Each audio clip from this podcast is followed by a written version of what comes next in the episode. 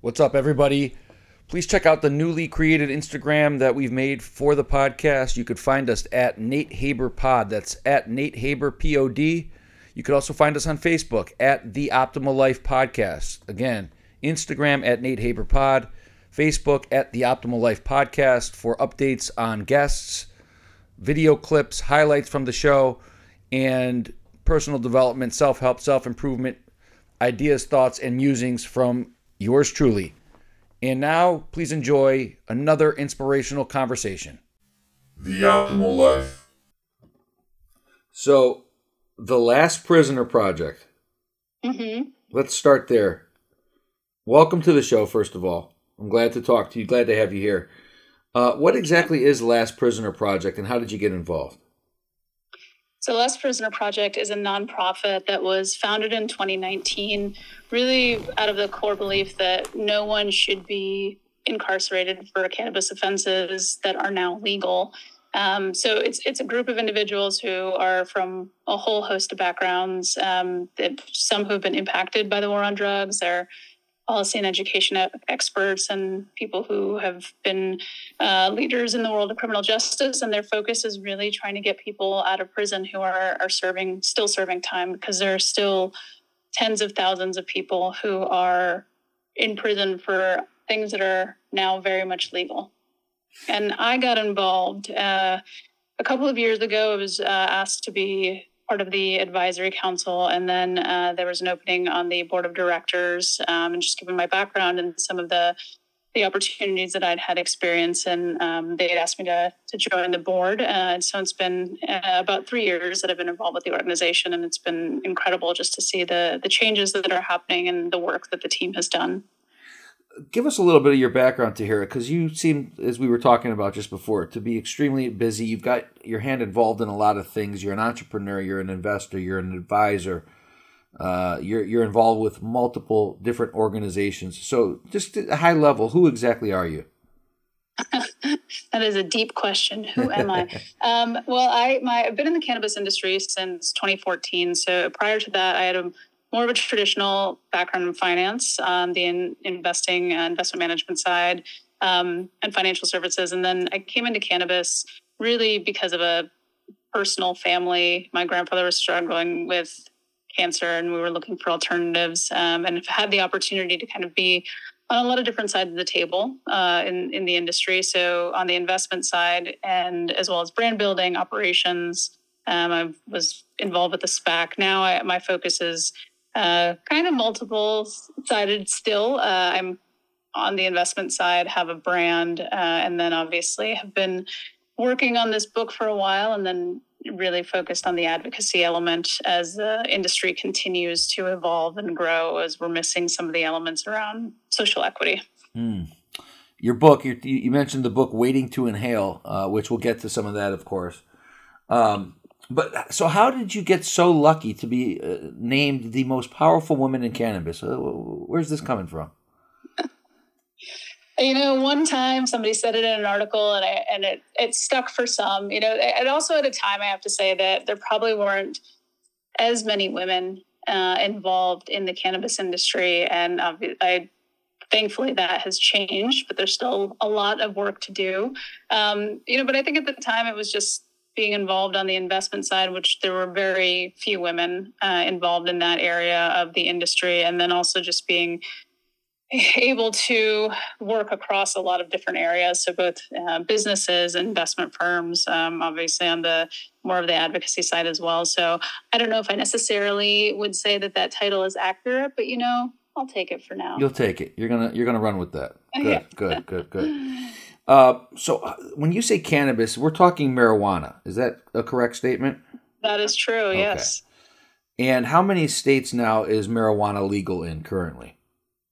So we have about, I think now it's at 37, 38 states where there's some form of uh, adult use or recreational, some people call it, and then um, medical states as well. So we're, we're chipping away at that number uh, every day, you know, and states are continuing to legalize. It started off with Colorado and Washington, and, and now look at where we are. So for the states that it's still completely 100% illegal in, are you guys focusing there, or are you starting with states where the laws have changed? The laws that once incarcerated an individual for carrying, distributing, doing something with marijuana that threw them away and put them in the can, those laws are, are extinct. They're obsolete. Are you starting with the, the Colorados and the Washingtons, or are you just going at everything full force? Well, it really varies. Um, and I would say kind of going at it full force because uh, it, it varies really why the people are in prison and then also what opportunities there are to impact that that social justice side. So, as an example, New York State recently, more recently, legalized, and part of their regulations around the industry were really focused on the social equity element. So, allowing for those who have been previously incarcerated or impacted by the war on drugs to have an earlier opportunity to participate in the industry. And there's just so much that goes around that, you know, the support that's needed. So, that's like one element of it.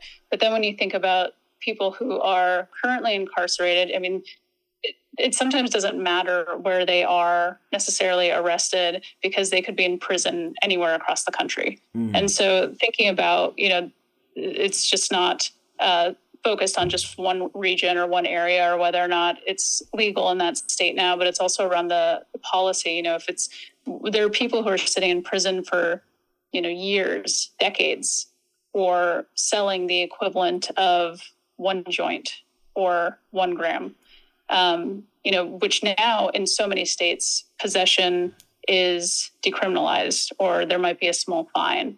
But we we have people who are serving almost life sentences for some crimes of, of similar nature. And so the, that's really where the focus is or why are these people there? You know, what type of sentences are they serving? And how can we help, you know, right those wrongs? Because it's a complicated process to it's not like the, the legalization happens and all of a sudden there's this expungement that just happens, which it should happen, but we don't have that today. And so that is something that really takes time. It takes a lot of legal effort. You know, it's not a simple system state to state. And so really focusing on those people who are have been just severely punished for something that, you know, they're they're worse crimes that have been committed that are still illegal and people are serving less time. What were the maximum sentences back then? Do you know, just for again using your example of selling one yeah. joint, what was the max sentence?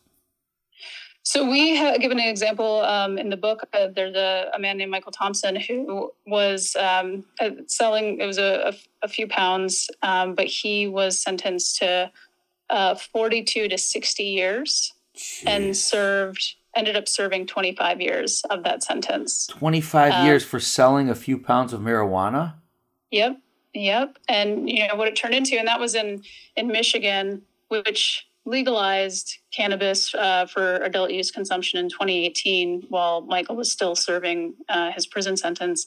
Um, and you know he could have he could have been there for that 62 years. And what also happened to him, which I think happens to a lot of people, is that cannabis is just the element that allows police to to start engaging with that person to start charging them. And then what ended up happening is that they found guns in his home. Even though the the transaction that took place was not in his home there were no guns involved. Because those can create a heavier sentence that's what happened to him. So there are things that end up getting tacked on with cannabis can be the entryway. And what we joke although it's not funny is that cannabis is certainly a gateway drug, but not the way that people assume it to be, that mm. it leads to harder and heavier drugs. We say that it's a gateway drug because it leads to the prison system. Oof. That is how people get introduced. That is how they are often cornered, and then things are added on because you know you have that opportunity. That's what that creates for law enforcement, unfortunately. And I um, assume that's one of the foundational elements of your entire book premise when you talk about the fight for racial justice. Because dig into that a little bit. You're, you're, why exactly was this war on drugs and this marijuana and, and these kind of things? What I believe you're saying targeted black and underrepresented communities, groups, etc., more so than it did white people. How so? Yeah, what we really talk about is the the origins of the DEA and how a lot of this drug policy came to be. And you know, when we think about it in the context, in the historical context, it was what was happening at those times, and there there were a lot of different uh, racial and political issues happening that allowed for something like a war on drugs or you know criminalization of that to help control communities. And so often, you know, is the case, Asians in the are often considered in the context of opium, Mexicans with cannabis, you know, black populations with cocaine when you think historically and all of these were really used to really target these communities for control. Um, you know prohibition certainly has its racist roots and these were really these policies were developed and strengthened out of fear of these racial minority populations.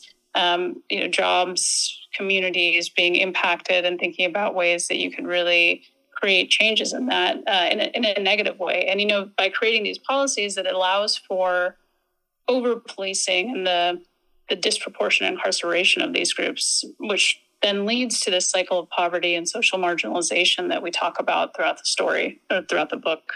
So, are you suggesting that the cities, the states themselves, the communities, the, the people that were the lawmakers, they were putting in these types of laws because they knew we could kind of sweep the community and get these these minorities we can get these people that we don't want in our communities into the prison system through these marijuana and other drug laws. Is that what you're saying? Yeah that is one element of it. You know when we think about drug prohibition everybody thinks that that is normal. But if you think historically and you it, it's not going even that far back. It's saying 100 years. Um, a lot of these substances were not illegal, uh, cannabis in particular, but there were other elements as well that were not illegal and have been used throughout longer term history for a, a wide range. So it's although it's become the norm now, it really is more of an anomaly. And what we try to examine is why did that come to be? What was happening at those times? Uh, and with people in the cannabis community, it's it's more understood, but we really wanted people to know more broadly so we can understand how these policies came to be and the impact that they've had so we can make those changes. Um, you know, prohibiting drug use, I'm not saying by any means that that's a bad thing, but the way that it is prohibited has allowed for communities to be targeted. And this was very specific under the Nixon administration. You know, in 1971, President Nixon officially declared the war on drugs, which led to the passage of more stringent drug laws and the expansion of the crim- criminal justice system to enforce them. It's even been revealed since then by people who are part of his cabinet that those laws were put in place to really try to control communities that were against that administration. You know, as he referred to as as hippies and blacks and Jewish populations. They, you know, that was a very unknown element at that time, but has become known later around why some of those policies were put in place. Now, do you guys have firm examples in the book of situations where, it, or generally speaking, it seems to be where a white person and a black person were charged and potentially also convicted of the same crime, yet the white person served a fraction of the prison time. Was that a common theme? Well, we didn't necessarily take it as like a, a, black person's case and a white person's case, but there we do have a lot of information uh, and, and statistics around criminalization rates uh, and you know, incarceration rates um, and usage across populations. So even though cannabis consumption in white populations is relatively similar to other minority groups, in particular black, black populations, blacks are serving four times as many prison sentences as whites. And so those are just that's just data that exists today. You know, a lot of it has come through the ACLU. Um, we do where we focus more of our energy in the book was around stories of those who have been incarcerated for cannabis crimes, like Michael Thompson. As I mentioned, we have quite a range of other stories. Um, and what it was, what their charges were, what they what actually happened, the time that they spent there, and then what has happened to them as they've come out of prison. Uh, what what are resources, if any? How do you assimilate back into society? What are your opportunities? And and the reality is is they're they're very challenging. Mm. And and this is for anybody coming out of prison, uh, not necessarily just for Black and Brown populations, but because they are so targeted and sitting in jail for these crimes that you know now a lot of people are betting benefiting from, particularly white populations. Um, really examining the impact that's had on their families, their communities at large, and that again that cycle of poverty that then starts because of these um, laws around drug usage. How did you guys get Michael Thompson freed? Well, that's really, uh, you know, Last Prisoner Project and, and, a range of other organizations that really helped to um, focus on what what his specific case was and you know, targeting what was happening in Michigan in particular. So at the time, um, you know, the, the governor really did understand that what was happening, legalization happening there, and what Michael Thompson had been charged with, sitting in in today's time made no sense. You know, it was an incredibly harsh penalty for what the crime actually was. Um, and so, you know, taking a, a, lot of lawyers going through the case, appealing um, over and over again until there was an opportunity to actually get someone, you know, the governor in particular, on his side to understand that that his time had been served, that there was no reason for him to to continue on. Um, and that's often, you know, what the case is for anybody who uh, for any case that Last Prisoner Project or any other organization is working on. You have to go through it. Ha- it's very specific to that individual, um, where the where the charge was, what the law was at the time, what it is today. Uh, so unfortunately, it's not a short process, but it is uh, one that obviously pays off when you're able to to have these breakthroughs, as as what happened with Michael Thompson. Yeah, so that's what I'm trying to understand because it's it's okay, we recognize there's thousands or tens of thousands, as you guys point out, of people still incarcerated for these cannabis crimes that in most states today are, are legal. It's not a crime. A lot of these people are sitting there for an outdated crime. Okay, it was a crime at the time, but does the punishment fit the crime, especially now? Probably not, and it's time to let these people go. Um, what? How? Take us through it. I know it's specific to each individual, Tahira. But when you guys are sitting there and you guys come across a, a, another eye opening, gut wrenching case like a Michael Thompson, where do you start? What's the middle process? How do you go from step A to step B to ultimately the finish line? And uh, you know that kind of that that sort of thing. Sure. Let us peek behind the curtain. The starting point is often, uh, you know, some type of, of an appeal or a petition for clemency that you have to file. You know, whatever that process is in the different state, um, and then there can be anything from hundreds of thousands of letters, emails, calls for supporters. You know, sometimes celebrities get involved to mobilize their following too, to really just call attention to the case itself. Um, you need to get elected officials highlighting that particular or understanding that particular case as well, and then getting it to you know the right person for Michael Thompson case. Um, the Michigan Attorney General personally vouched for his case after it finally got to that person. And then it hit the governor, Gretchen Whitmer's desk. And that's where that finally that change made it's not necessarily the same path unfortunately for each one um, and this took over a year you know from the from the point where that that petition for clemency was filed um, and again it's not like the person sitting in prison necessarily knows what to do it's not like there is um, a list, you know, just a list across the country of all the people who are in prison for. You know, but, but let me just let me just stop you. That is no longer a crime. Let, let me um, stop um, you so, real quick, Tahira. Let me, let me just interject here. Uh, what I'm sure. what I'm struggling to understand then, because you just said it.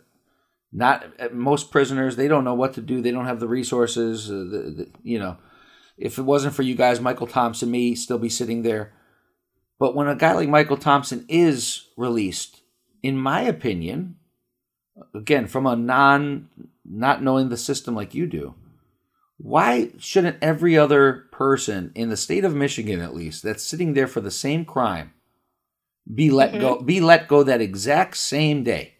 Why do they need it for you guys to, to have to go in it? I mean, they've just said, you're right, this guy should be freed. And I know I'm dumbing it down, trust me. But shouldn't every other person that's in jail in the state of Michigan for that same crime Michael committed be let go that same day too? Absolutely, that is our opinion, and I think a lot of a lot of people's opinions.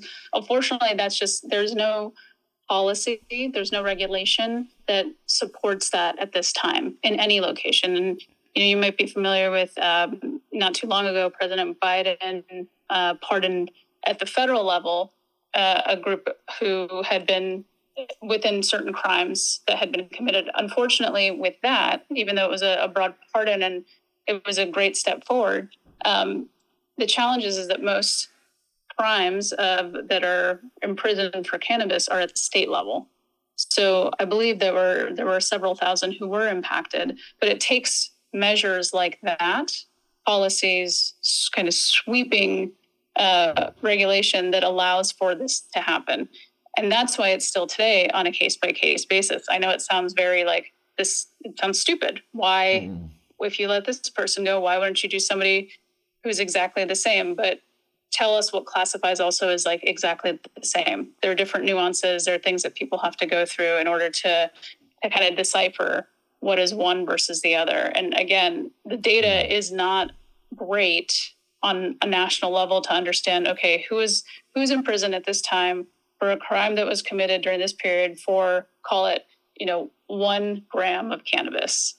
Like if there was a database that existed where you could just pull that information that right. would be amazing but there isn't. And so you again because it's on a state by state basis the way that people report is different the way that states report is different. And so it does become much more of a you know person by person, case by case basis for now. We hope that that changes, and there have been. Um, you know, the, the usage of technology, and we highlight some of this in the book, where there have been groups that have been going into more localized regions in states and pulling it through their systems to see who they can uh, categorize in certain buckets so they can do mass expungements. But again it's not at a national level or even at like a whole state level. And so those that's the progress that we need to get towards to be able to mm. get these people out of prison. Oh wow. That's extremely complicated complex. Disturbing though because uh, you want to talk about unjust. Not not mm-hmm. only was it unjust that they've been serving these obnoxiously long sentences for such a, a nonviolent crime and a again something that people are using recre- recreationally all over this country now legally. Yep. Now on top of that to pour salt in the wound to get a guy like michael thompson we're all celebrating. This is great news. Yet here i am i did even less than michael thompson and i'm still stuck here because nobody's looking at my case. I mean that, that's got to be right extre- yeah. and you don't know who to contact. If you're that person who's in prison you don't necessarily know a lawyer or maybe you do and you know you can start with that person and then that person can go to the next person. But it's it's not a clear cut process and that's a piece of it as well. Navigating our legal system particularly if you're the one serving the time uh, it's not i'm sure it wasn't meant to be an easy system and it's definitely not. And so you are often left to your own resources or again get, finding an organization or an organization finding you who then can put a light on your case and start doing that that groundwork. You know what the process is is not same from state to state either. You know what's the what's the first step? Is it filing an appeal? Is it filing you know a, a for clemency? Like what is it? What are those steps that have to be taken? Um, and so understanding those nuances is very important. No doubt. Uh, so i'm curious are you guys then when you guys go after somebody or go after to try to get somebody released um, are you getting headwinds then back at you from prosecutors and saying absolutely not, this person deserves to stay? how, how is that working out? Yeah, and again, it, you know, it depends. Um, for some, there are it's just clean cut, you know, that it's cannabis and it was nothing else. For others, there there's a mix of things that are going on in those cases. So the example, and, and not to keep going back to Michael Thompson, but what got added into his case or his conviction were guns, even though they were not at all a part of the crime that they're saying existed. Once you add add those in, it creates a much larger charge. And so, yes, it could have started with cannabis, but for some of these people, it's, it's compounds in different ways depending on what the case is. Mm-hmm. And so that makes it that much more complex to be able to decipher, you know, what are those elements that are uh, contributing to it, that are creating, you know, these particular charges and have added that greater sentence. If Michael Thompson had not have guns included in his conviction charge, uh, that sentence likely would not have been as long. It, sure. it, may have been, and there certainly have been charges across the country where people are serving decades and decades for small amounts of cannabis.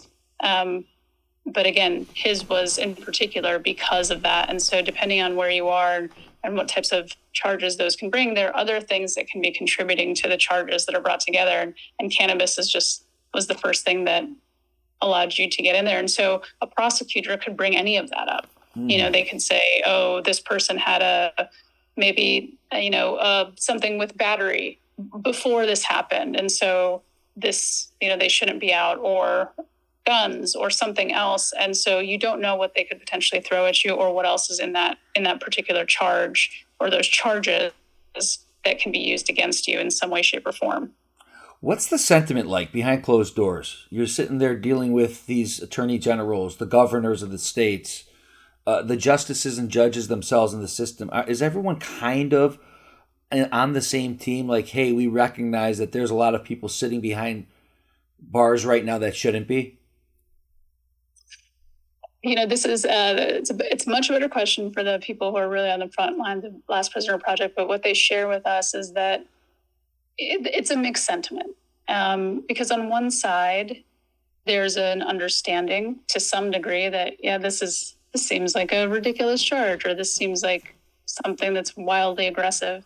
Um, but then there's also this strong belief in by a lot of people in the prison system and that people have done things and it was illegal at the time so it shouldn't have done and they should you know this this is justice. Justice has been served. Um, so it's not a clear cut opinion by any means and you know it's just similar to the politics of our country today there are a lot of different shades of gray and so that creates a lot of different opinions around what what seems like it's fair and not i think by and large we're seeing obviously in conversations like this that it just seems so absurd that mm-hmm. and it's frustrating uh, and what you know one thing that led akwasi and i to want to write our book is that we want more people to just know what is happening yeah. so you can do more. Voices can come together. We can kind of create that more mo- momentum that is needed because it's you know for me it creates outrage. How can people be suffering this way when so many people are benefiting? But on the other side of it there are people who do rightly believe that they should be there.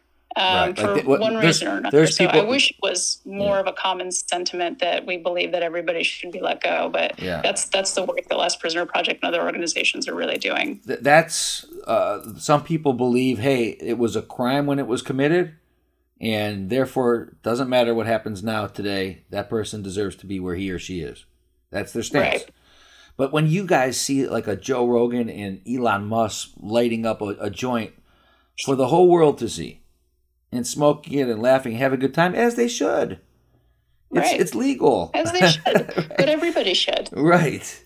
And then you see people that are sitting there. Now, listen, if there's somebody that's in prison because marijuana was kind of the gateway, they, they as you mentioned earlier, and and then the police found other things, and then there was other charges okay, I, I, could see how some people maybe they were more violent potentially. Uh, it might not have been the most. Mm-hmm. it might not have also been the most just way to find those other uh, uh, things or in the people's dirty closets. But let's assume that there was some more violence there.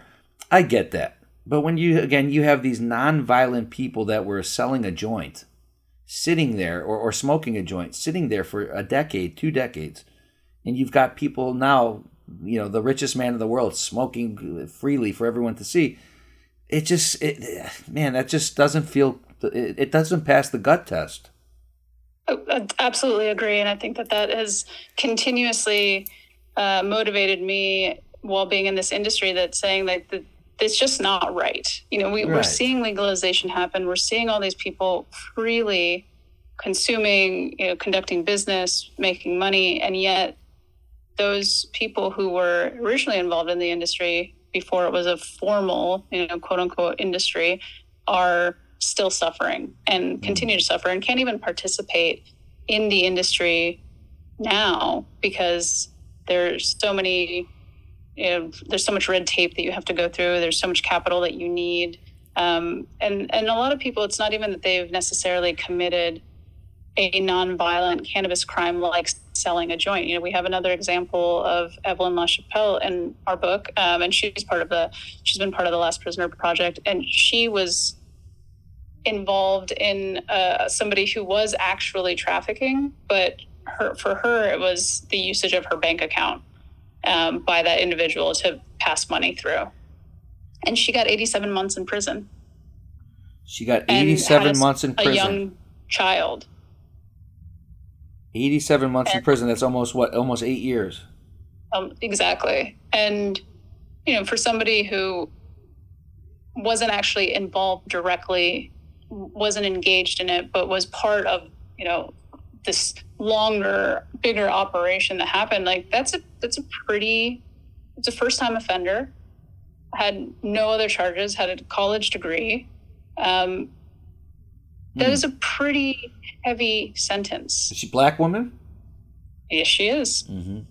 And, and when is she? Is she still serving it as we speak? No, she was. She was released in February of 2019 and um, had a four-year probation following that. But she has been, you know, working in the cannabis industry. She worked with the Last Prisoner Project, really as an advocate for other constituents who have suffered the way that she did, and she's she's working to get her life back to where she wanted it to be and mm. taking care of her daughter and um, you know it's but it's been a journey. You know there's there are people who do have support when they come out. There are people who have no support and everything in between. And you know having a having something on your record really challenges people from jobs. Right. And you know it doesn't matter what it is to anybody. Well it just it's a mark against you. And that's part of your book and you guys talk about it quite quite extensively. Waiting to inhale cannabis legalization and the fight for racial justice. We've linked it here in the show notes. Um, but that's one of the things that you guys talk about. It's not only trying to get these people out and get them back into society, but correct me if I'm wrong, Tahira, you guys are taking it one step further. I think you teased it earlier in our conversation. You're actually helping these people potentially get involved in this cannabis industry that's now legal so that they could profit from it.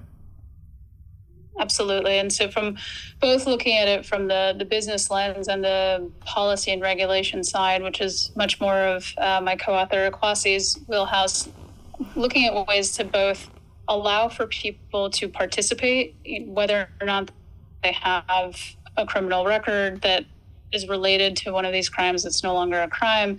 Um, and then also, you know, what are the tools and resources that can help people get engaged in the industry, advance in the industry, because getting a, you know, if you're sitting in the US and you have to get a dispensary license or a cultivation license, getting the license is just, you know, step five of like a hundred. Mm. You know, mm. then you have to know how to run that business, have the resources, the tools behind you. And so um, a lot of those elements that we're trying to help create, other organizations are creating, and we're supporting uh, because people should, you know, they, they need the opportunity. It's not as simple as saying, like, oh, yeah, just give them a license and that's it. Moving right. people to the front of the line only does so much. It is a good start, but it only does so much. Mm, that's beautiful.